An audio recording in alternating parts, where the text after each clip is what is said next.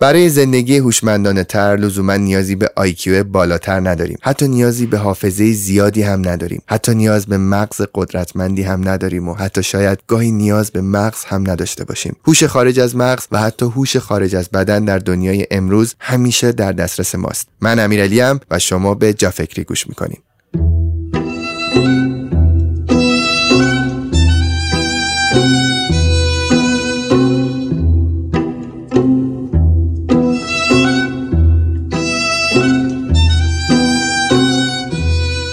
سلام های دکتر خوبین؟ خیلی خوش اومدین دوباره به جا فکری. سلام امیرعلی عزیز خیلی ممنون. چقدر زود گذشت این هشت اپیزودی که با هم ضبط کردیم؟ این فکر می‌کنم اولین اپیزودی باشه که تو سال جدید داریم ضبط می‌کنیم درسته؟ بله. آی دکتر یادم یک باری هم ما راجع به هوش و استعداد تو همین فصل صحبت کردیم. خیلی هم اپیزود خوبی بود اپیزود هوش و استعداد. امروز هم می‌دونم که یک مطلب مرتبط رو می‌خواین در موردش صحبت بکنین درسته؟ امروز می‌خوام به هوش و استعداد بپردازیم ولی از یک زاویه جدید. یعنی در اپیزود قبلی در مورد هوش و استعداد صحبت کردیم و در مورد چیزهایی صحبت کردیم که داخل جمجمه است یعنی مغز و هوشی که ما اونجا به دست میاریم. امروز می‌خوایم در مورد هوشی که توی بدنمون داریم و هوشی که خارج از بدنمون داریم صحبت کنیم. هوشی که خارج از بدنمون داریم چه شکلی میشه دقیقا؟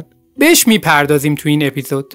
خیلی هم خوب شروع کنیم. من اول قبل از اینکه وارد هوش خارج از بدن بشم در مورد هوش بدنی صحبت می‌کنم. اونایی که دوستانی که اپیزود قبلی رو نشنیدن که در مورد هوش و استعداده حتما اونو اول گوش کنن بعد این اپیزود رو گوش کنن چون اصل مطالب معمول هوش و استعداد تو اپیزود قبلی بیان شده. اینکه چجوری هوش و استعدادمون رو بهتر کنیم مثلا هوش چیه چجوری استعدادامون رو شناسایی کنیم و همه این حرفا. امروز می‌خوایم در مورد چیزایی صحبت کنیم که این حرفا خیلی خیلی کمتر بیان میشه. ولی انقدر مهم مهم بود که براش یه اپیزود دیگه هم داشته باشیم. قسمت اولی که می‌خوایم صحبت کنیم در مورد هوش بدنیه. یعنی ما چه کارهایی می‌تونیم انجام بدیم و چگونه می توانیم با ایجاد تغییراتی توی بدنمون هوش خودمون رو بالاتر ببریم توانایی مغزی خودمون رو بالاتر ببریم و همچنین بدن ما چه تأثیری داره روی توانایی مغزیمون. من با یک مثال خیلی ساده شروع می‌کنم مثال نشستن. توی نشستن ساده رو اگر نگاه کنید شاید به نظر برسه که اینکه ما چجوری نشستیم الان در حال حاضر ربطی به هوش ما ربطی به استعداد ما ربطی به توانایی مغزی ما و خروجی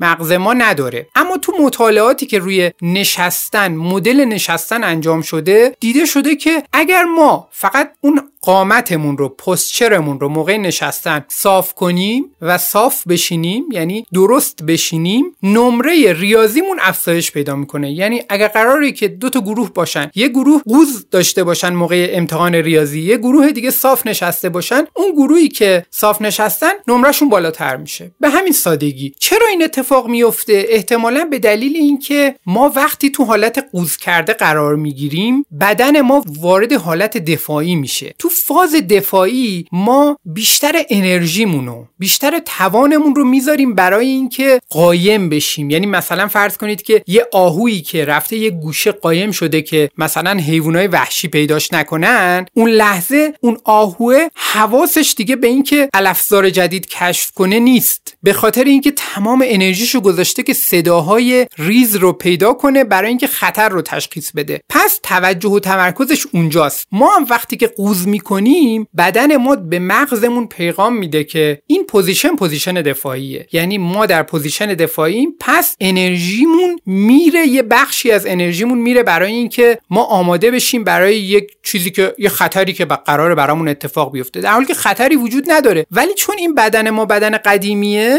و این بدن ما با سیگنال هایی که به مغزمون میفرسته ارتباط برقرار می‌کنه این بدن ما یه همچین پیغامی به مغز ما میفرسته. این مثال رو برای این شروع کردم که بدونیم یه تغییر خیلی خیلی خیلی کوچیک توی مدل نشستن ما می‌تونه توانایی مغزی ما رو در یک کاری مثل انجام دادن فرمول های ریاضی بهتر کنه که اصلا این دوتا به همدیگه مرتبط به نظر نمی‌رسن. خب الان من خودم مثال شما رو شنیدم. اصلا جا خوردم. خیلی برام جالب بود. هیچ وقت از این زاویه نگاه نکرده بودم که مثلا اگه من صاف بشینم احتمالا بهتر ریاضیات می‌گیرم. درسته؟ چقدر مثال های دیگه وجود داره و اصلا من چطور می‌تونم به این مثال ها دست پیدا بکنم؟ می‌تونیم یه برخی از این مثال ها رو توی اپیزود امروز مرور کنیم. ولی به صورت کلی پیشنهاد من اینه که در مورد این موضوع همه بیشتر یاد بگیرن. ولی من سعی می‌کنم مهمترین ها رو تو اپیزود امروز مرور کنم. قسمت اول دستگاه گوارش ما. یعنی معده روده همه قسمت های دستگاه گوارش ما. این نقش خیلی کلیدی و نقش مهمی داره توی قابلیت های مغزی ما. یعنی یه رابطه مستقیم داره از طریق یکی از اعصابی که مغز رو به دستگاه گوارش وصل می‌کنه و خیلی عصب مهمیه عصب واگ یه رابطه مستقیم بین این دوتا وجود داره و این رابطه مستقیم باعث میشه که ما هر اتفاقی که توی دستگاه گوارشمون میفته این اتفاقات روی تصمیم گیری های ما روی شناخت ما از دنیای اطراف و روی خیلی چیزا تاثیرگذار باشه. حتی اینکه ما حالمون چجوری باشه چقدر حالمون خوب باشه چقدر احساس پر انرژی بودن کنیم یا احساس کنیم که مثلا امروز حوصله انجام دادن کاری نداریم اینا همشون به دستگاه گوارش ما خیلی مرتبطه. حتی بعضی از نوروترانسمیترها موادی که در واقع اینا انتقال دهنده عصبی و حال ما رو مشخص می‌کنن بعضی از نوروترانسمیترها اون میزانی که توی دستگاه گوارش از نوروترانسمیترها وجود داره حتی بیشتر از مغزه. یعنی تو دستگاه گوارش بیشتر تولید میشه و بیشتر هم هست نوروترانسمیتره. این اهمیت دستگاه گوارش رو نشون میده. خب حالا فهمیدیم دستگاه گوارش مهمه. چه کاری می‌تونیم انجام بدیم؟ تا اینجا دانش به ما گفته که اگر ما باکتری های داخل دستگاه گوارش رو که با ما همزیستی مسالمت آمیز دارن و تعدادشون هم خیلی زیاده. اگر ما اینا رو خوشحال نگه داریم اینا هم به ما کمک می‌کنن که ما هم خوشحال باشیم حالمون خوب باشه هم به ما کمک می‌کنن که مغزمون بهتر کار کنه. چجوری می‌تونیم اینا رو خوشحال نگه داریم؟ جمعیت باکتری های داخل دستگاه گوارشمون رو باید متناسب نگه داریم. یعنی از انواع گونه های مختلف و گونه های سالم داشته باشیم که خودشون جلوی گونه های بد رو می‌گیرن و علاوه بر این با درست مصرف کردن غذا هم فواصل غذایی هم اینکه رژیم غذایی که انتخاب می‌کنیم همه اینا رو طوری انتخاب کنیم که اونجا اونا حالشون خوب باشه. یعنی اون کلونیا که خودشون مثلا مثل کره زمین یا عالمه باکتری دارن زندگی می‌کنن اون کلونیا حالشون خوب باشه. وقتی اونا حالشون خوب باشه به مشتریاشون هم که ما هستیم خدمات خوبی میدن. ما کار خیلی ساده ای که می‌تونیم بکنیم برای که اینا حالشون خوب باشه و می‌دونیم که روی مغز مستقیما تاثیر می‌ذاره. یکی مصرف فراورده های حاوی پروبیوتیکه که خب می‌دونیم الان خیلی از فراورده ها حاوی پروبیوتیکن. مثلا خیلی ماستای پروبیوتیکی داریم و این حرفا. و دیگه اینکه رژیم گیاهخواری هم توی مطالعات باز دیده شده که خیلی کمک می‌کنه. یعنی اگر بخوایم از هوش بدنی استفاده کنیم بگیم یه کار بکنیم روی بدنمون که مغزمون پاسخدهیش بهتر بشه و مغز ما هوشمندتر باشه خروجیش اگر بخوایم یه کار بکنیم یکی از اون مهمترینایی که اون بالای لیست به نظر من می‌رسه گیاهخواریه. تو مطالعات گیاهخواری اصلا عجیبه. مثلا تو مطالعات توی بچه های گیاهخوار دیدن که بچه هایی که رژیم گیاهخواری دارن یعنی بیشتر رژیمشون رژیم گیاهخواریه حدود 10 درصد آیکیوشون از بقیه بچه ها بالاتره. 10 درصد خیلی عدد بزرگیه و اصلا کلا یک یعنی می‌تونه یک جامعه رو کامل متحول کنه. پس ما اگر کاملا هم گیاهخوار نیستیم اگر میزان مصرف گیاهان رو افزایش بدیم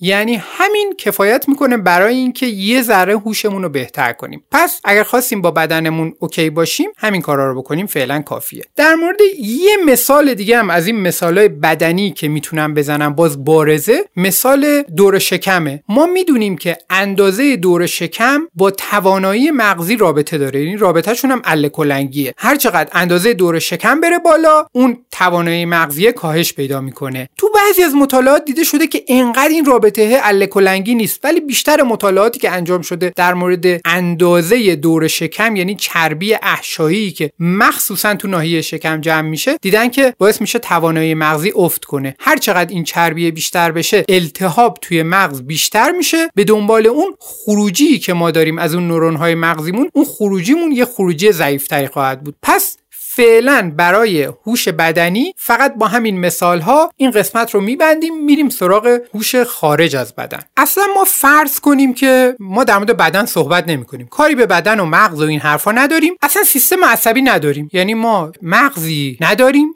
نورون ها رو نداریم یه سیستم عصبی نداریم. آیا ما می‌تونیم تصمیمات هوشمندانه بگیریم؟ یعنی یه کارایی بکنیم که بقیه بگن که این کارا کاراییه که پیچیدگیش نیازمند یه سری محاسباتیه که این محاسبات با سیستم عصبی به دست میاد. تا یه زمانی فکر می‌کردیم که بله این قضیه واضحه. اگر کسی سیستم عصبی نداشت هوشمندی هم نداره. یعنی مثلا توی درختا یا تو خیلی از موجودات زنده ای که سیستم عصبی تکامل پیدا نکرده تو اونا ما می‌گفتیم که اینا هوشمند نیستن به دلیل اینکه سیستم عصبی ندارن. خب ما هرچی خروجی می‌بینیم که داریم اندازه می‌گیریم به عنوان هوش اینا داره از مغز میاد. حالا اینی که مغز نداره پس خروجی نباید داشته باشه. بعد یه موجودی خیلی جالبی توجه دانشمندا رو جلب کرد که این در واقع شروعی برای تحقیقات هوش خارج از بدن شد. این موجودم اسمش هست slime mold slime mold یه چیزیه که توی جنگلا شاید شما دیده باشین و اگر سرچ کنین می‌تونین تصویرش رو ببینین. یه چیزی هست مثل مثلا یه لجن زرد. تصویری که تو ذهنتون می‌تونین بیارین یه لجن زرد که روی زمین ریخته. slime mold یه موجود تک‌سلولیه و سیستم عصبی نداره. علاوه بر اینکه سیستم عصبی نداره خیلی چیزهای دیگه که یه ذره موجودات پیشرفته تر دارن رو هم نداره. با وجود همه اینها اسلایم مولد می‌تونه تصمیمات خیلی پیشرفته بگیره. یه مثالش. مثلا توی آزمایشگاه اسلایم مولد ها رو آوردن بعد دیدن که اگر بذارنشون جلوی این میزها مارپیچ ها می‌تونن حلش کنن مارپیچو. یعنی می‌تونن غذا رو اونور مارپیچ پیدا کنن و خیلی با سرعت بالایی می‌تونن پیدا کنن و خطاهای خودشون رو هم می‌تونن شناسایی کنن. علاوه بر اینا دیدن که مثلا تو یکی از مطالعات که خیلی مطالعه جالبیه. تو مطالعه دیدن که اگر غذا رو بذارن تو نقاط مختلف. نقاط مختلف رو بر اساس جاهایی که پرتراکم تر هستن مشابه نقشه یکی از شهرهای ژاپن گذاشتن. بعد برای اینکه ببینن که این فاصله بین نقاط رو این چجوری طی می‌کنه اومدن اینو اندازه گیری کردن. بعد متوجه شدن که این بهترین فاصله ها رو انتخاب می‌کنه. بعد رفتن با نقشه ای که مهندسا کشیده بودن نقشه مترو اون شهر مقایسه کردن دیدن که اسلایم مولد کاملا به اندازه چند تا مهندس ادوکیتد متوجه میشه که چجوری باید بهترین فاصله رو طی کنه بین این نقاط. خب اینا همه توسط یه موجودی داره انجام میشه که سیستم عصبی نداره. حافظه اصلا نداره به معنایی که ما حافظه رو می‌شناسیم حافظه نداره. چیکار کرده slime mold این جرقه اون هوش خارج از بدنه. slime mold چون خودش نداره سیستم عصبی بیرون بدنش نشانه گذاری کرده. یعنی یکی از چیزهایی که ازش می‌دونیم اینه که slime mold وقتی یه راهی رو میره به اون هدفش نزدیک نمیشه. مثلا می‌خواد بره به سمت شکر. خب مسیرش اینه که به غذاش که شکره برسه. وقتی که داره میره به سمت مقابل شکر همین که detect می‌کنه که این ذره های شکر کمتر و کمتر شدن می‌فهمه که داره برعکس میره. یعنی داره دور میشه. و بعد یکی دیگه از پاهای slime mold که داره میره به سمت شکر اون می‌فهمه که داره نزدیک میشه. بعد اسلایم مولد اون یکی پاشو که داره دور میشه جمع می‌کنه همه انرژیشو میفرسته به سمت اون غذاه.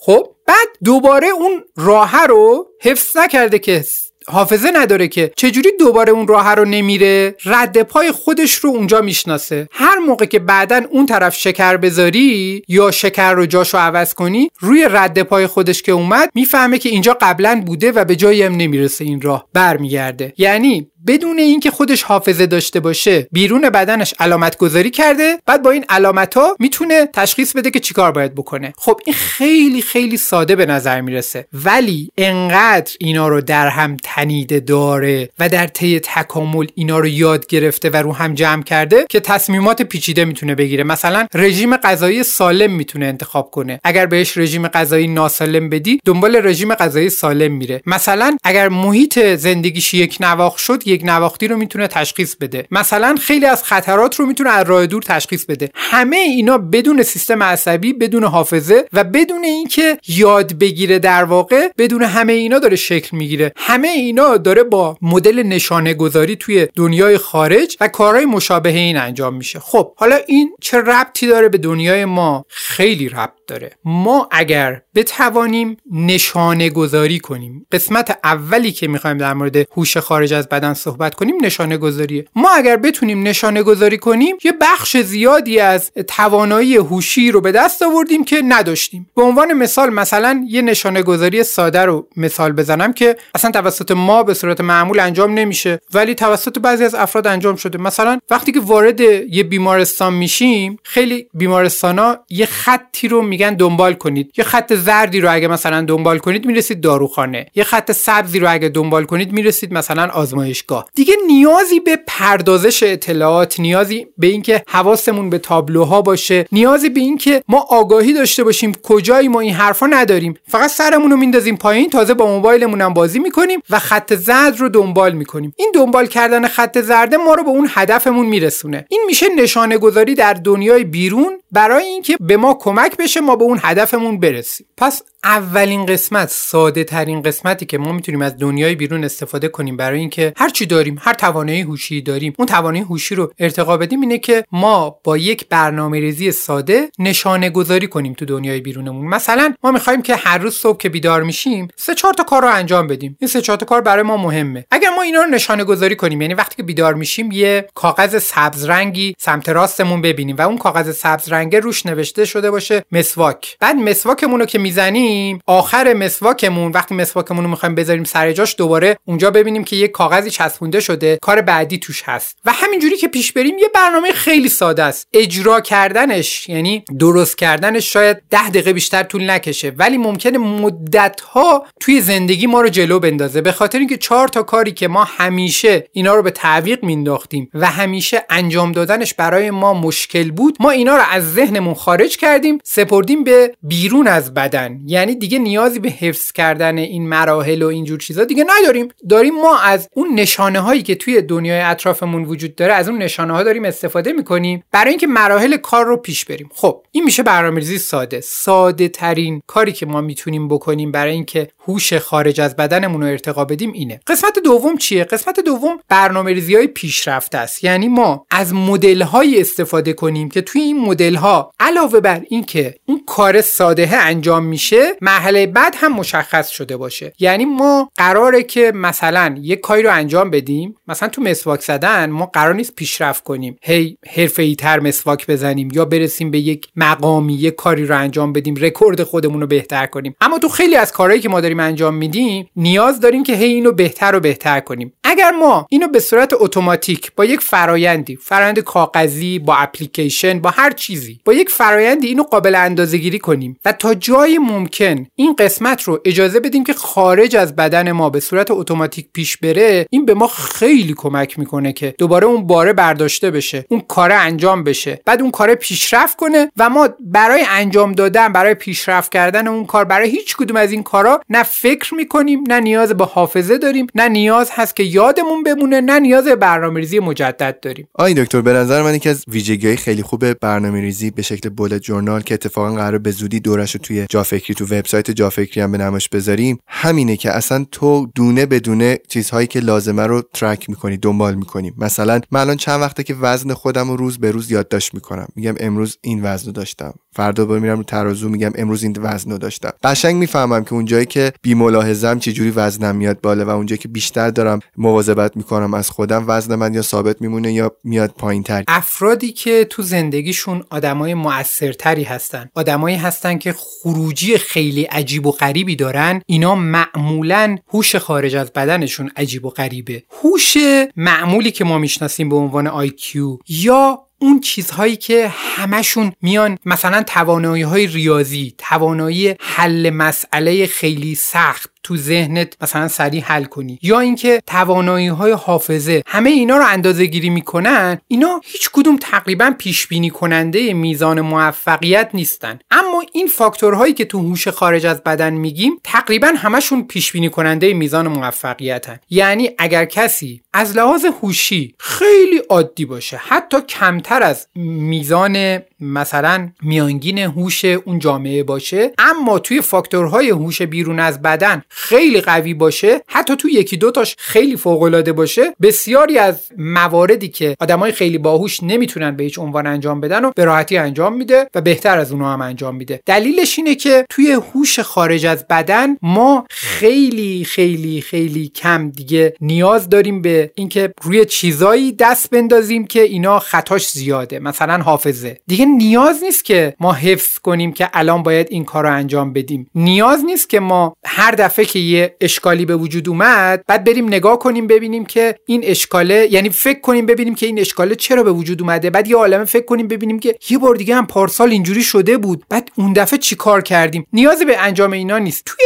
مرحله بعدی توی هوش خارج از بدن در مورد الگوریتم ها می‌خوام صحبت کنم. الگوریتم ها رو خب کسانی که مثلا کارشون برنامه نویسیه خیلی خوب می‌شناسن چون اونجا خیلی کاربرد داره. به صورت کلی الگوریتم یعنی که ما یک فرمولی داشته باشیم آماده باشه فرمولمون. برای اینکه بدونیم اگر یک حالتی به وجود اومد باید چه کاری انجام بدیم. یعنی به عنوان مثال اگر مثلا ما یه الگوریتمی داریم برای اینکه علت خستگی رو توش شناسایی کنیم خب؟ ما تو این الگوریتمه که یه بار نشستیم نوشتیمش. یعنی یک بار زحمت کشیدیم نشستیم نوشتیمش. تو این الگوریتم ما نوشتیم اگر خسته بودم یعنی من مغزم خوب کار نکرد خسته بودم اینجوری دو تا حالت داره. یا دیشب خوب نخوابیدم یا حالت دوم اینه که مثلا فرض کنید که وضعیت روانی من تو اون لحظه خوب نیست یا آب بدنم کمه خب؟ من این الگوریتم رو نوشتم. این الگوریتم رو نوشتم یک بار نوشتم گذاشتمش کنار. بعد دارم زندگی می‌کنم. هر وقت به وضعیت خستگی که رسیدم الگوریتم خستگی من دارم. می‌تونم الگوریتم خستگیمو در بیارم بعد روی الگوریتم خستگی علت خستگیمو پیدا کنم. یعنی ذهنم نمی‌کشه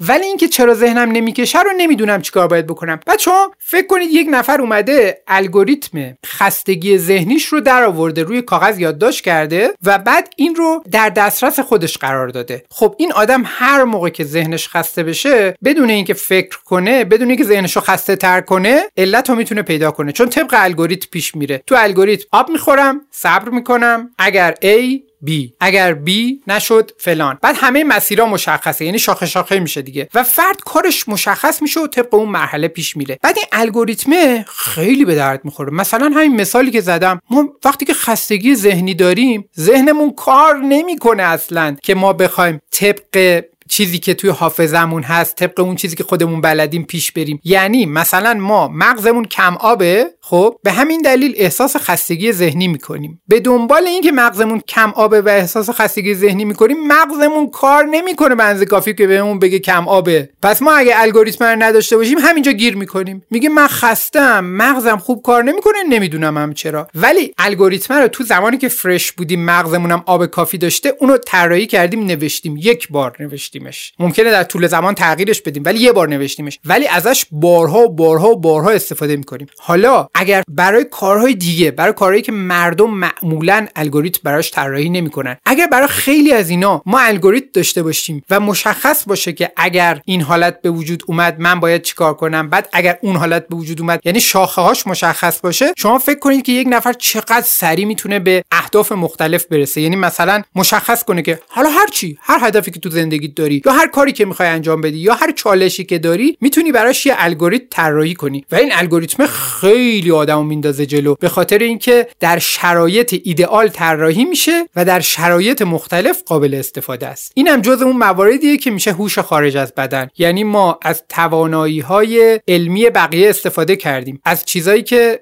توی اینترنت خوندیم و این حرفا استفاده کردیم. از اون حالت ذهنی اون لحظهمون استفاده کردیم. یه برنامه ریزی کردیم. بعدا با اتکا به اون برنامه ریزی می‌تونیم خیلی از مشکلات بزرگ رو حل کنیم. چقدر جالب بود این نکته. همین که دوست دارم واقعا توصیه کنم همین کار رو انجام بدن. همین که می‌خوام از تجربه خودم بهتون بگم آقای دکتر که من خودم هر موقع که حالم بده دلیلش رو نوشتم. نوشتم مثلا به این علت که فلانی دیر کرد سر قرار از اونجا ناراحتی من شروع شد مثلا. یا اینکه اومدم غذا بخورم غذا این شکلی شد یا اینکه مثلا انقدر پول از دست دادم امروز و و اتفاقات مختلف. یعنی بعد از این مدت فهمیدم که از چه چیزهایی بیشتر حالم بد شده چون ما به دلایل مختلف حالمون بد میشه دیگه. و برعکسش هم انجام دادم. یعنی وقتی که حالم بد بود خیلی وقتا نوشتم که شد که باعث شد حالم خوب بشه؟ مثلا من در مورد خودم اینو فهمیدم که پیاده روی با دوستان نزدیکم یا حضور در یک جمعی یک مهمونی حال منو خیلی می‌تونه عوض بکنه. و دقیقا به این فرمول رسیدم که وقتی حالم خوب نیست یا مثلا ورزش کردن وقتی سراغش میرم وقتی که خیلی حتی حالم بده حال منو عوض می‌کنه. کم کم یاد گرفتم که فرمول خودم پیدا بکنم برای وقتی که حالم بده. یعنی ما وقتی که یادداشت نمی‌کنیم یادمون میره برای چه چیزهایی حالمون بد بوده و یادمون میره برای چه چیزهایی حالمون خوب بوده. و دقیقا تو حالتهای برعکس این حال خوب و بد نمی‌دونیم که بعد برای خودمون بعد چیکار بکنیم. و اتفاقا می‌خواستم بگم این نکته که گفتی خیلی نکته مهمیه. بریم سراغ ادامه بحث. دقیقا. عالی. خیلی نکته خوبی اشاره کردیم من یک کوچولو بگم. اینکه یادمون میره خیلی مهمه. به خاطر اینکه وقتی که یادمون میره که یادمون رفته به صورت کلی ما خودمون هم در جریان نیستیم که یه برنامه براش داریم ولی یادمون رفته که اون برنامه رو یادمون رفته. و این خیلی موضوع رو پیچیده تر می‌کنه. در ادامهش من می‌خوام در مورد loop feedback صحبت کنم یا دایره بازخورد. ما هر زمانی که خروجی داریم باید از خروجیمون استفاده کنیم برای ورودی. یه بخشی از الگوریتم ها توشون این feedback loop رو دارن ولی خودش یک مقوله جدا هم هست. یعنی ما هر زمانی که هر کاری داریم انجام میدیم اون کارمون یه خروجی داره ما باید از خروجیمون استفاده کنیم برای تنظیم ورودی. این feedback loop رو به صورت طبیعی ما همه جا داریم تو طبیعت. یعنی هر جایی که یک سیستمی داره کار می‌کنه یه feedback ی داره. مثلا بدن ما اگر که ما تشنه بشیم با همین feedback loop کار می‌کنه. یه سری موادی ترشح میشن یه تغییراتی ایجاد میشه. توی بدن که ما باعث میشه که بفهمیم تشنه ایم و آب بخوریم. آب که می‌خوریم دوباره این feedback خروجیش تغییر می‌کنه دوباره میره تا زمانی که دوباره تشنه میشیم. و همه چیزمون همینه خواب و بیداری همینه. همین با feedback کار می‌کنه. اما وقتی که ما می‌خوایم یه کاری رو انجام بدیم مثلا یه شغلی داریم مدیر یه جایی هستیم. یا اینکه می‌خوایم پیشرفت کنیم مثلا کارمند یه جایی هستیم می‌خوایم اون کارمون رو بهتر کنیم. برای همه این کارهایی که داریم انجام میدیم یا مثلا توی برنامه ورزشی می‌خوایم بهتر بشیم ما اگر این لوپه رو براش تعریف نکنیم در جا می‌زنیم. یعنی ما خروجی رو هی می‌گیریم بعد ما خروجی که داریم ممکنه بهتر بشه ممکنه بهتر نشه. و اگر خروجیه رو تحلیل نکنیم ازش برای ورودی استفاده نکنیم ما درجا می‌زنیم. مثلا به صورت کلی ساده ترین مدل فیدبک گرفتن اینه که ما یک کاری رو انجام بدیم بعد خروجیمون رو اندازه گیری کنیم بعد داده که داریم از خروجیمون تحلیل کنیم اون داده که داریم بعدش بیایم تغییر رو ایجاد کنیم یعنی یادگیری و تغییر تو مرحله بعده بعد اون کار رو با شیوه جدید انجام بدیم بعد که با شیوه جدید انجام دادیم دوباره میره به سمت خروجی دوباره باید خروجی رو اندازه گیری کنیم و دوباره برمیگرده سیکل به اولش. این یکی از ساده ترین انواع feedback loop هاست. ولی این loop ها همه جا استفاده میشه. یعنی ما هر جایی که ما داریم یک کاری رو انجام میدیم یک نتیجه ای می‌خوایم بگیریم اگر بازخورده رو تحلیل نکنیم رفتار رو تغییر ندیم ندونیم که کجا رو باید تغییر بدیم ندونیم که چی رو باید اندازه گیری کنیم. اصلا ابزار اندازه گیریشو نداشته باشیم اینا رو اگه نداشته باشیم کارمون خرابه. یعنی اگر ما نتوانیم چیزی رو اندازه گیری کنیم نتوانیم بعد تحلیلش کنیم و نتوانیم رفتار و اون چیزهایی که در واقع ورودی اون سیستم رو تغییر بدیم متناسب با اون خروجی که گرفتیم. اگه نتونیم هر کدوم از این اجزا رو تغییر بدیم ما هیچ وقت به سمت جلو نمیریم. چون ما هی خروجی داریم ولی تغییراتی که لازمه ایجاد کنیم برای اینکه اون خروجی خروجی بهتری بشه اون تغییرات رو نداریم. پس اینم میشه باز اون جز اون قسمت هایی که هوش خارج از بدنه. ببینید دوباره این خیلی مقوله عظیمیه. یعنی اگر یک نفر فرض کنید که خیلی هوش معمولی داشته باشه. ولی برای انجام دادن یک کاری یه feedback loop قدرتمند داشته باشه. مثلا یک آدمی یک هوش معمولی داره یک حافظه معمولی داره خب؟ ولی یه feedback loop قدرتمند رو یک مربی براش آموزش میده میگه که اینجوری حافظت رو بهتر کن. قدم به قدم بهش آموزش میده و میگه چجوری خروجی تو دیتای خروجی تو اندازه گیری کن چجوری دیتای خروجی تو تقسیم بندی کن بعد چجوری ایرادات تو پیدا کن بعد چجوری با تمرین هدفمند اونا رو درست کن. بعد دوباره چجوری خروجی رو اندازه بگیر. بعد این آدم اگر که بهش فرصت بدی 6 ماه یک سال دو سال سه سال که بگذره این تو مسابقات حافظه از همه اونایی که حافظشون بهتر بود جلو میفته چون feedback loop خیلی قدرتمندتر از اون توانایی اولیه‌ای که وجود داره. به دلایل مختلف این آدم جلو میفته پس feedback loop اگر استفاده بشه مثلا تو افرادی که به صورت حرفه‌ای کار انجام میدن توی ورزشکارا توی افرادی که دارن توی رقابتی شرکت می‌کنن توی همه اینا خیلی اثرش واضحه ولی توی هر کاری که برای ما مهمه اهداف آیندهمونه این feedback loop رو اگر ما درست جاگذاریش کنیم بشناسیمش اجزاشو یعنی خیلی جلو افتادیم. چقدر نکته خفنی بود. من این داشتم به چی فکر می‌کردم تو صحبتاتون؟ به این فکر می‌کردم که خب من تو صفحات خودم همیشه با آدم های خیلی زیادی طرف بودم. همیشه از آدم های خیلی زیادی feedback می‌گرفتم. حالا نمی‌دونم این دقیقا چقدر می‌تونه مرتبط باشه مستقیما با صحبت شما. این feedback ها برای من همیشه خیلی کارساز بوده. چه طرف خیلی به من محبت داشته و کار من براش با ارزش بوده چه کسی که از من متنفر بوده. یعنی حتی hater هم داشته به من دیتا می‌داده و من همیشه بر اساس این feedback داشتم. محیطی که دارم مدیریت می‌کنم و مدیریت کنم. و خیلی از این پیشرفتارم به خاطر همین feedback ها می‌دونم. یعنی می‌دونستم که اگه در طول زمان به این الگوریتم رسیده بودم که اگه این کارو بکنم احتمالا مخاطب اینجوری فکر می‌کنه و اگه این کارو بکنم احتمالا اینجوری. یعنی انقدر در تجربه تعامل با مخاطب این فرمول ها رو ساختم. حالا وقتی که می‌خوام مثلا یک ایده جدید رو اجرا بکنم با یک دیتای خیلی وسیعتری دارم میرم سمت اون ایده. و اینجا این feedback ها برای من خیلی خوب کار کردن. اصلا قضیه هوش خارج از بدن اینه که خیلی available ه خیلی راحت میشه ازش استفاده کرد و تکنیک هاش هم خیلی در دسترسه. ابزارهای امروز هم بهمون خیلی کمک می‌کنن. خب چون همه چیز وقتی که ما در مورد feedback صحبت می‌کنیم در مورد اندازهگیری صحبت می‌کنیم. همه چیز الان قابل اندازهگیریه و این قابل اندازهگیری بودن به شدت به ما کمک می‌کنه که داده رو خیلی خوب بتونیم تحلیل کنیم. بعد مثلا فرض کنید یه نفر می‌خواد مثلا نمره زیستش رو بهتر کنه درصد زیستش رو تو کنکور بالاتر ببره. یه نفر دیگه نه یه مدیره می‌خواد درآمد شرکت رو بیشتر کنه. یه نفر دیگه یه ورزشکار حرفه‌ایه می‌خواد رکوردش رو بهتر کنه. همه اینا با مکانیسم feedback لوپ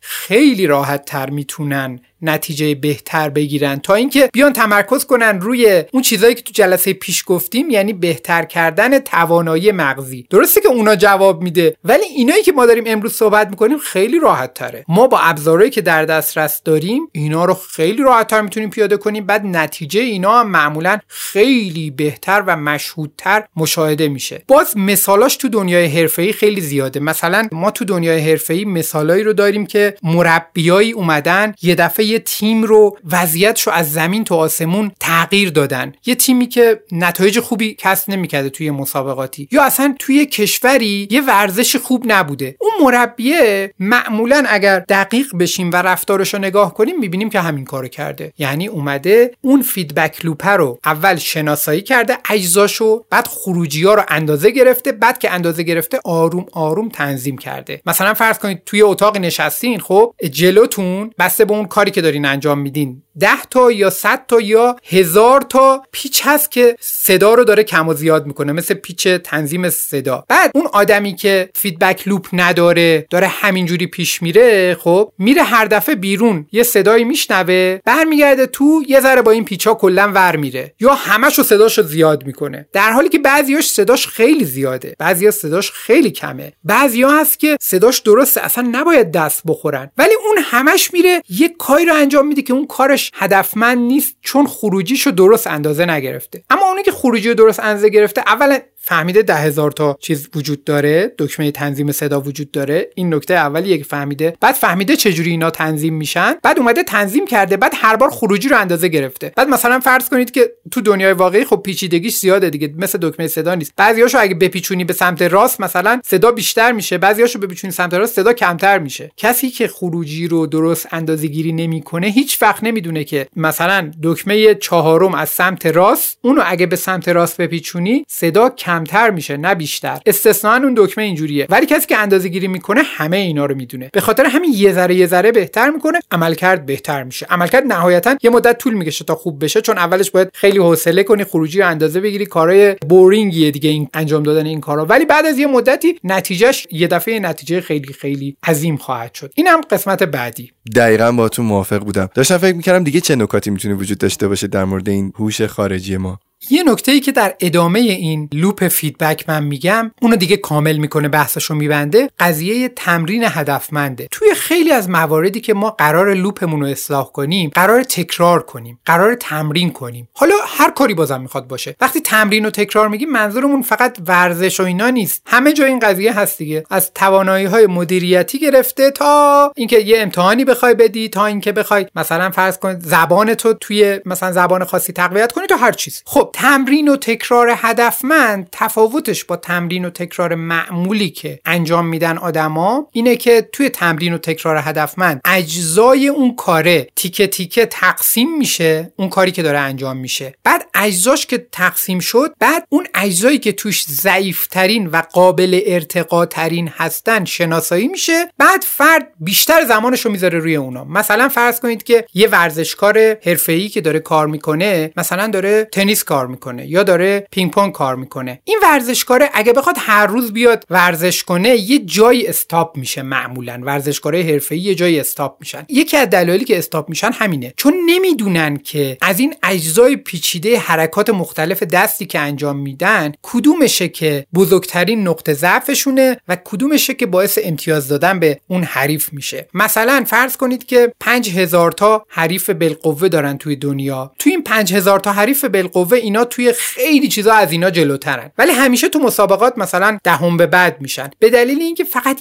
یه تیکه کوچیک از کارو مثلا با دست چپ اینجوری گرفتن راکت و اینجوری زدن یه حالت خاصی رو زدن توی این فقط مشکل دارن. به دلیل اینکه یکی از عضلات ساعد دست چپشون خیلی ضعیفه. یعنی اون رشد پیدا نکرده. خب توی تمرین عادی اگه هر روز بیای با مربی تمرین کنی اجزای مختلف ورزش رو نشناسی هیچ وقت اون عضله رو تمرین نمیدی. به خاطر اینکه اصلا اون عضله رو نمی‌شناسی. نه خودت نه مربیت. اون عضله رو نمی‌شناسی. نمی‌دونین که فقط توی اون مدل خاص زدن توپ هست که اون عضله به کار میاد و همونجا نقطه ضعف شماست. خب حالا اگر حریف بدونه شما کدوم عضلتون ضعیفه و کدوم مدل زدنتون ضعیفه اولا که روی اون خیلی بیشتر کار می‌کنه چون می‌دونه که اینجوری می‌تونه پیروز بشه تو مسابقه با شما. و ضمنا شما هم هیچ وقت نمی‌فهمید که با وجود این همه تمرین کردن چرا هی عملکردتون بهتر نمیشه. چون یه جایی استاپ میشید دیگه. مثلا فرض کنید که اون حرکت خاص که دارم میگم به صورت معمول ممکنه مثلا توی بازی سه بار ازش استفاده بشه. چون فقط سه بار تو بازی ازش استفاده میشه. ما اگه یک روز بشینیم دو ساعت تمرین کنیم از این دو ساعته مثلا 5 دقیقش روی اون عضله خاص تمرکز کردیم. پس اون عضله وضعیتش بهتر نمیشه به مرور زمان. چون زمان کافی بهش ندادیم برای اینکه بهتر بشه. ولی تو تمرین هدفمند بیاد میگه آقا من فلان چیزم خیلی قویه. خیلی خوبه. اینو من اصلا کار نمی‌کنم. فقط و فقط همونو کار می‌کنم. بعد چون اجزا رو شناسایی کرده دیگه. اجزا رو شناسایی کرده فقط میره سراغ اون مثلا بدنسازی اون عضله رو نیم ساعت انجام میده همون عضله خاص رو و بعد نیم ساعت میره روی اون مدل خاص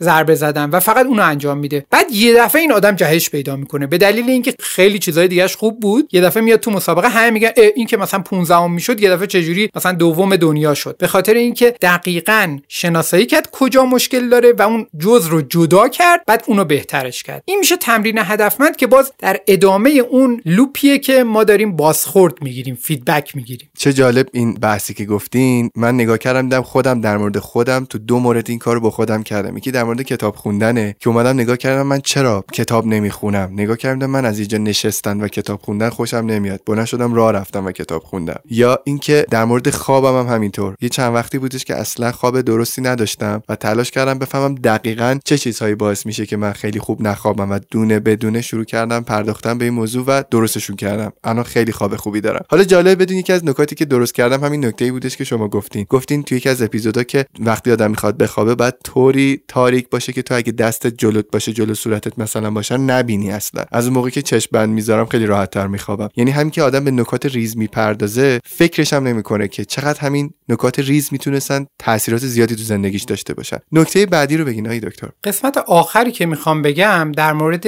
اون چیزاییه که تو دنیای بیرون از اون طرفی ما رو نابود می‌کنه. اسمشو می‌ذارم خوناشامای مغزی. خوناشامای مغزی می‌ذارم برای اینکه اینا واقعا مثل خوناشام تمام خون رو یه دفعه می‌گیرن. یعنی ما همه چیزمون خوبه آدم باهوشی هستیم اصلا روحشمون هم کار کردیم مغزمون هم تغذیه‌مون رعایت که همه این حرفا. اما یه دونه خوناشام مغزی بیاد سراغمون کارمون تمومه. خوناشامای مغزی بهترین راه اینه که طرفشون نریم. ولی باید یاد بگیریم که بعضیاشون اجتناب ناپذیرن دیگه. بعضیاشون هستن چیکارشون کنیم؟ یکی از نمونه های خوناشامای مغزی خبره. خبرهایی که هر چقدر توسط یک گروه حرفه‌ای تر تولید شده باشه احتمال اینکه خوناشامتر باشه بیشتره. خبرها اینجوری تنظیم شدن که ما رو مشغول کنن. معمولا برای ما اهمیتی ندارن. مخصوصا خبرهایی که مال حوادث روز و نمی‌دونم این حرفا هواپیمایی بلند شده الان مثلا سیگنالش قطع شده معلوم نیست که روی سواحل فلان معلوم نیست که چی شده. بعد خب تمام جزویات این خبره تمام این جزئیات روش کار شده. اون کسی که داره میگه با یه هیجان خاصی داره میگه. بعد توی background داره تصویر اون رو نشون میده. حالا ما اینو داریم از اینستاگرام می‌بینیم از تلویزیون می‌بینیم از هر جا می‌بینیم. اون خوناشام کامله. یعنی ما هر توانایی مغزی هم که داریم توانایی مغزیمون میره تو حاشیه. به دلیل اینکه بیشتر توانایی مغزیمون میره سراغ اینکه الان چی میشه؟ اینو پیدا میشه. بالاخره سیگنال رادیویی هواپیما وصل میشه یا این هواپیما هیچ وقت پیدا نمیشه. اگه هواپیما پیدا بشه جعبه سیاش پیدا میشه یا پیدا نمیشه. این خبر که تکلیفش مشخصه قبلا هم در موردش صحبت کردیم. چیزهای دیگه ای که خیلی خوناشامن یکیش چیزهایی که منفیه. منفی هایی که حالا یا فیزیکیه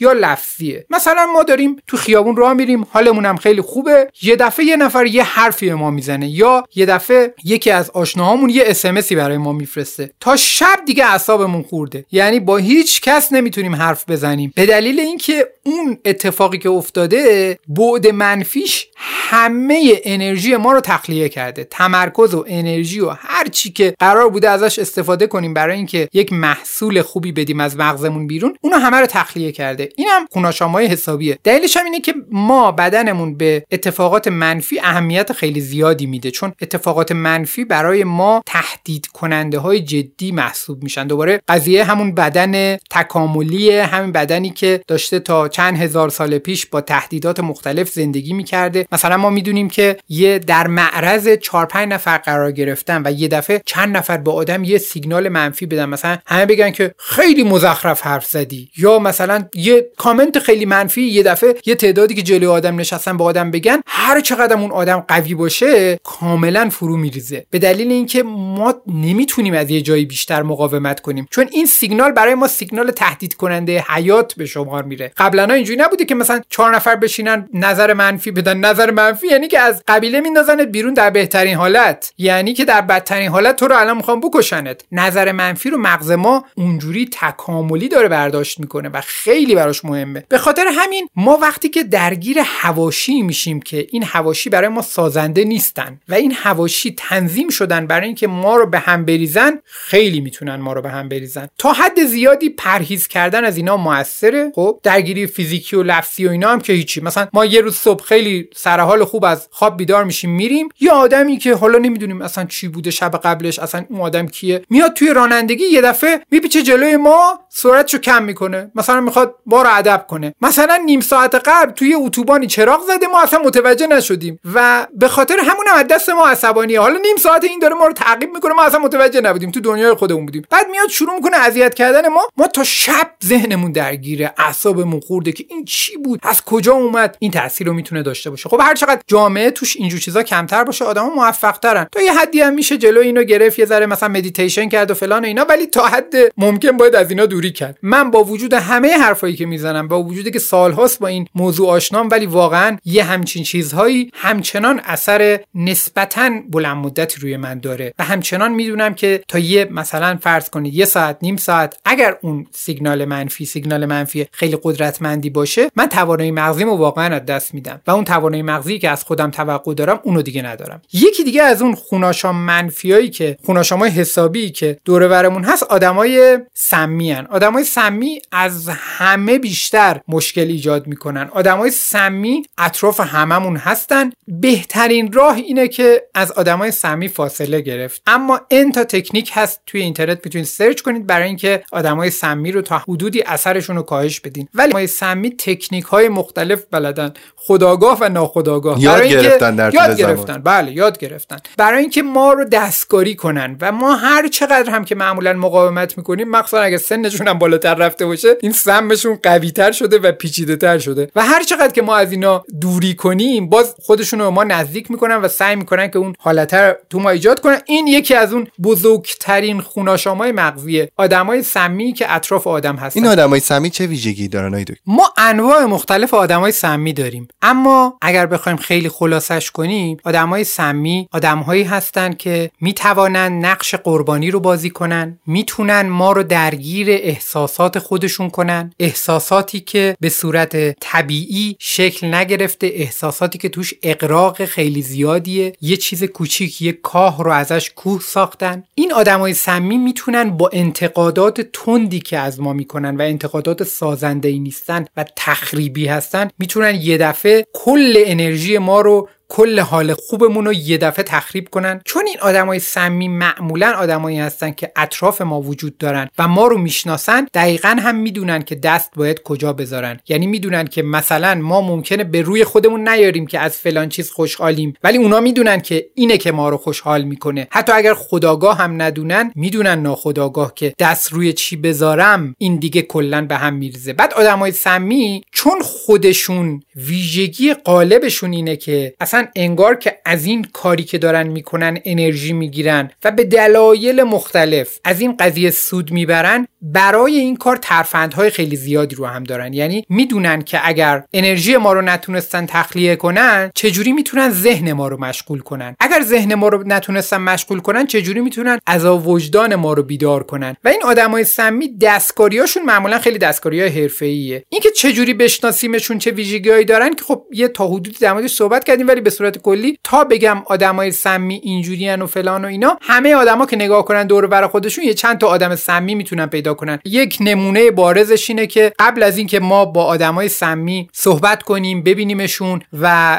باشون یه رابطه ای داشته باشیم ممکنه که از اون محیط که خارج میشیم انرژیمون خوب باشه حالمون بهتر باشه یه کاری رو بتونیم انجام بدیم. به محض اینکه وارد اون رابطه میشیم یه دفعه همه چیز بریزه. این قضیه ممکنه به خاطر این باشه که یه جای کار خودمون میلنگه. ممکنه به خاطر این موضوع باشه. یعنی اون آدم مثلا یه فیدبک صادقانه به ما داده. اما در بسیاری از موارد قضیه سمی بودن اون آدم است. اگر این موضوع خیلی تکرار میشه اگر اون آدما دارن دستکاری می‌کنن اگر اون آدما نقش قربانی رو بازی می‌کنن اگر اون آدما احساسات خیلی پررنگتری از اون چیزی که در واقعیت بیرونی وجود داره دارن نمایش می‌ذارن. اون اگر اون آدما انتقاداتشون خیلی تند و تیزه و اون انتقاداتشون انتقاداتیه که در واقع شکاف میده ما رو و ما رو بهتر نمی‌کنه. اگر این ویژگی ها رو توش پیدا می‌کنیم بخشی از این ویژگی ها احتمال اینکه با یه آدم سمی طرف باشیم بسیار زیاده آی دکتر من خیلی وقتا شده که صحبت های اپیزود خیلی به دلم نشسته و احساس کردم اون که از بهترین اپیزودهای جا فکریه ولی بعدا دیدم که نه آدم خیلی دوستش نداشتن. خیلی طبیعیه واسم دیگه. و خیلی وقتا شده که یه اپیزودی احساس کردم که اونقدری که باید خفن نشده ولی بعدا دیدم که چقدر اون اپیزود استقبال شده و چقدر آدم ها استفاده کردن ازش. شده این هم شده. این یکی از اپیزودهایی بودش که خیلی به درد من خورد و خیلی صحبتاتون خوب بود. اگه موافق باشین جنبندی داشته باشیم و بعد بریم سراغ صحبت پایانی.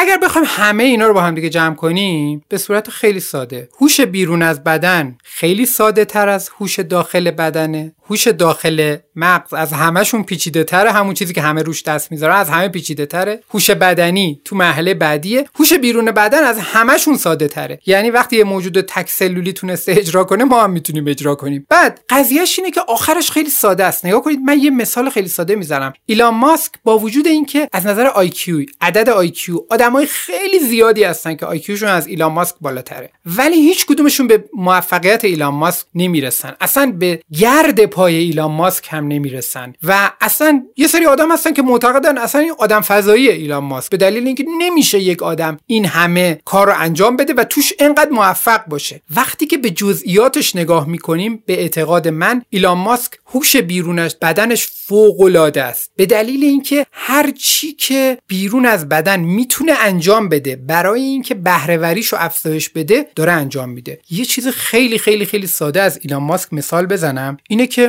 دوشنبه ها طبق برنامه‌ای که حالا تو اینترنت هست از دوشنبه ها میره اسپیس ایکس سه شنبه چهارشنبه میره تسلا پنجشنبه دوباره میاد اسپیس ایکس. خب اصلا این خنده داره. یعنی شما فکر کنیم ما بخوایم سه تا کار که داریم همزمان الان انجام میدیم یکیش کار خونه است یکیش کار مثلا فلان چیزی یک کار دیگه هم داریم انجام میدیم. همه این سه با هم قاطی می‌کنیم. بعد ایلان ماسک اومده طبقه بندی کرده. خیلی ساده. آقا دوشنبه دیگه به تسلا کاری نداره. دوشنبه تو اسپیس ایکسه این ساده کردن کار این جزء اون کارهاییه که هوش بیرون از بدنه یعنی جزء اون مدل برنامه‌ریزی ساده است. یعنی ایلان ماسک حتی توی این قسمت این مثالی زدم حتی وارد اون قسمت دوم هم نشده برنامه ریزی پیش رفته با قسمت اول تمومش کرده. آقا روز اسپیس ایکس من مشخصه. روز تسلا من مشخصه. من تو این روز به تسلا می‌رسم. تسلایی که اصلا قابل تصور نیست که آدمی که رئیس اونجاست و داره اونجا رو مدیریت می‌کنه اون آدم بتونه کار دیگه هم انجام بده. اصلا اون آدم بتونه بچه داشته باشه یا رابطه داشته باشه یا مصاحبه کنه. به دلیل اینکه کار رو ساده کرده از همه اون چیزهایی که در دنیای پیشرفته امروز وجود دارد. برای اینکه ما این توانایی مغزیمون رو بذاریم فقط برای جاهای خاص و بقیه رو همه رو بندازیم تو دنیای بیرون از همه اونا استفاده کرده. بعد وقتی که میره تو اسپیس ایکس میشینه engineering ش هم انجام میده. یعنی علاوه بر اینکه مدیرش هست داره کار مهندسی موشکهایی که قرار پرتاب بشه رو هم انجام میده. این دیگه واقعا غیر قابل تصوری یعنی اون مدیرایی که خیلی موفقن و کارشون درسته بازم این کار رو دیگه نمی‌تونن انجام بدن. میگن آقا دیگه ما مثلا اگر برنامه نویسه اگر مهندسه میگه دیگه اون کار فنیه رو من دیگه انجام نمیدم. من فقط این کار مدیریتی رو انجام میدم. چون این بنزه کافی بزرگ هست. ولی انقدر ایلان ماسک تونسته اون قسمت رو تقویت کنه که همچنان داره به اون کاری که مورد علاقشه داره به اون می‌رسه. از اون چیزاییه که تنها چیزهایی است که خود مغز ایلان ماسک رو می‌خواد. یعنی فقط جاهایی که طراحی اون موشکیه که قراره بره روی هوا یا جزئیاتیه توی تسلا که مغز ایلان ماسک رو لازم داره اونجاها فقط داره از مغزش استفاده می‌کنه. همه کارهای دیگه بیرون از بدنش داره انجام میشه بیرون از مغزش داره انجام میشه. خب این ایلان ماسک خیلی امکاناتش زیاده ولی امکانات ما هم زیاده. یعنی ما هممون یه عالمه اپلیکیشن رو گوشیمون داریم که تعداد زیادی از کارامون رو می‌تونیم بدیم به اون اپلیکیشن ها. هممون کاغذ داریم جلو دستمون می‌تونیم روش یادداشت کنیم. و و همه چیزهای دیگه. یعنی همه ما می‌تونیم از این امکانات استفاده کنیم برای اینکه یک نتیجه غیر قابل تصور به دست بیاریم. این موضوع که الان شما گفتین اشاره میشه حالا به فرمول های موفقیت و اینجور داستانه وقتایی. می‌خوام بهتون بگم تو های دیگه مثلا تو بود بهتر کردن روابط. آی دکتری که چیزایی که خیلی برای بعضی از آدم ها مهمه روز تولدشونه. چیزی که من خیلی تو زندگیم به دوستانم در این مورد خیلی اهمیت ندادم احساس می‌کنم. یعنی در طول سالیان سال خیلی کم پیش اومد که به کسی که برام عزیزه یا به عزیزانم دقیقا تو روزها یا لحظاتی که براشون مهم بود تولدشون رو تبریک بگم. با خودم اومدم امسال سعی کردم که این موزل رو کنم. بعد دیدم که یه اپلیکیشنیه چهار دلارم هست. تولدای دوستانمون رو می‌گیره بهمون یادآوری می‌کنه. تو آیکلادم save میشه یعنی حتی اگه گوشیتو عوض بکنی بازم دوباره اون روزها تو خاطرش هست و بهت یادآوری می‌کنه. و من احساس کردم که خب درسته که به خاطر این امکانات ابزارالات اجتماعی و این داستانا من الان یه عالم رفیق دارم ولی نمی‌تونم از خودم انتظار داشته باشم که تولد همشون یادم بمونه. شروع کردم یه story close friend گذاشتم یا تو واتساپم یه دونه status گذاشتم و از همه خواستم که روز تولدشون رو به میلادی بهم بگن و من تاریخ همشون رو نوشتم و از اون روز تا الان تولد همشون رو تبریک گفتم. وقتی که این کارو کردم یهو دیدم چقدر عجیبه. اولا که بعضی از دوستانم تو یه روز به دنیا اومده بودن. خیلی برام جالب بود که اصلا ندیده بودم تا اون موقع. یعنی خیلی کم پیش میومد که حدس بزنم همچین اتفاقی رو. دیدم که چقدر بعضی از دوستانم تولدشون پشت سر همه. مثلا امروز مهدی فردا مثلا آنایتاس پس فرداش زهراست. و خیلی برام عجیب بود که من اصلا اینا رو پشت سر هم نمی‌دید ذهن من. از اون مهمتر اصلا چقدر تولدهای دوستانم نزدیک بود و من اصلا براشون برنامه نداشتم. چون ما غالبا از دوستانمون انتظار درک شدن داریم انتظار کمک کردن داریم. هزار انتظار داریم ازشون ولی هیچ وقت به شادیاشون فکر نمی کنیم فکر نمی کنیم اونها کی از ما انتظار دارن. می‌دونی انگار که تفکر غالب ما اینه که همش تمرکزش روی این باشه که ما از دیگران چه انتظاراتی داریم. و این قضیه رو درست کردم و نگاه می‌کنم می‌بینم دقیقا با این هوش خارج از بدنم انگار درستش کردم و الان خیلی راضیم آی دکتر خیلی ازتون ممنونم بابت این فصل که همراه من بودین. من شما رو تا قبل جا فکری خیلی نمیشناختم. یه وقتایی قافل گیرم از اینکه چطور آدمهایی که از قبل نمیشناختمشون امروز اینطوری کنار من هستن و اینطوری با من صحبت می‌کنن که من اینقدر ازشون درس بگیرم. اصلا نمیشه جبران کرد محبتاتون رو می‌خواستم ازتون بپرسم آیا به عنوان صحبت پایانی با شنوندهای جا فکری با همه این آدمهایی که در طول این مدت تو این یکی دو ماه داشتن شما رو گوش می‌کردن صحبتی داریم باشون اول از خودت امیرعلی تشکر می‌کنم چون تو خیلی پذیرا هستی. من از روز اولی که اومدم جا فکری احساس می‌کردم که خب تو رو می‌شناسم احساس می‌کردم که اینجا رو می‌شناسم استودیو رو می‌شناسم و اصلا احساس غریبه بودن نداشتم. خیلی به نظرم این موضوع روی مهمونا تاثیر داره و فکر می‌کنم که بقیه مهمان هایی که توی جا فکری اومدن هم همین حس رو داشتن. علاوه بر این موضوعی که خودم و تو با همدیگه در موردش صحبت کردیم یه زمانهایی قبل قبل از ضبط ها این که فرهیخته بودن شنوندگان جا فکری هم به نظرم خیلی موضوعیه که به چشم میاد. یعنی وقتی که ما شروع می‌کنیم به کار کردن برای منی که برای آدمای زیادی صحبت کردم در زمینه های مختلف هم برای مریضام هم برای موارد خیلی متنوع هم کارگاه برگزار کردم و اینا بالاخره می‌دونم که طرف مقابلم تا کجا می‌تونه پیش بره و هی باید محک بزنم و طبق اون حرفامو تنظیم کنم. متوجه شدم که لول شنونده های جا فکری خیلی لول خوبیه و این فرهیخته بودن و بالا بودن سطح شنونده های جا فکری منو هم تنظیم کرد به هم انرژی مثبتم داد. یعنی هم حس کردم می‌تونم راحت تر خیلی مسائل رو بگم پذیرا هستند همین که به من خیلی انرژی خوبی داد که یه تعداد زیادی آدم هستن که متوجه میشن که این موضوع چیه و میشه اجازه دارم که این مباحث رو باز کنم. این خیلی حس خوبی بود. در مجموع تجربه جافکری برای من هم یک تجربه فوق بود. با جافکری خیلی پیشرفت کردم. هر بار که من اومدم در مورد یه موضوعی با هم دیگه صحبت کردیم هر بار من وسط صحبت کردنم خودم که صدای خودم میشنیدم صدای تو رو میشنیدم همش ایده های جدید تو ذهن خودم هم شکل می‌گرفت. خیلی زیاد خودم یاد گرفتم هم برای اینکه خودم برای اون جلسه آماده کنم هم هین اون جلسه هم از بازخوردهایی که از مردم گرفتم. همه اینا برای من یک تجربه مثبت و یک تجربه فوق العاده بود. این دورانی که با هم توی جا فکری داشتیم توی این فصل برای من خیلی دوران لذت بخشی بود. برای منم همینطور. امیدوار هستم قبل از اینکه مهاجرت بکنید اگر که تصمیمتون واقعا جدیه دوباره ببینمتون دوباره بشینیم با هم گپ بزنیم و اینکه بدونین که ما و همه مخاطبان جا فکری دلمون براتون تنگ میشه دوباره. منم همینطور. به امید دیدار.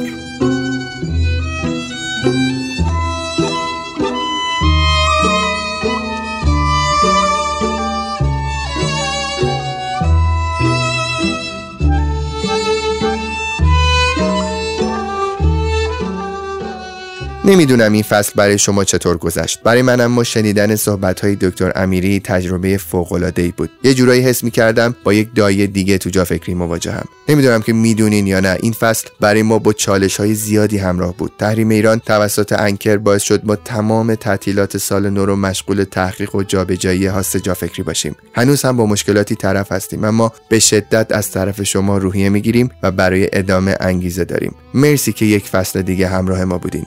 از هفته دیگه با فصل جدید و حرفهای تازه مهمون شما خواهیم بود. مواظب خودتون باشین رفقا. فعلا خداحافظ.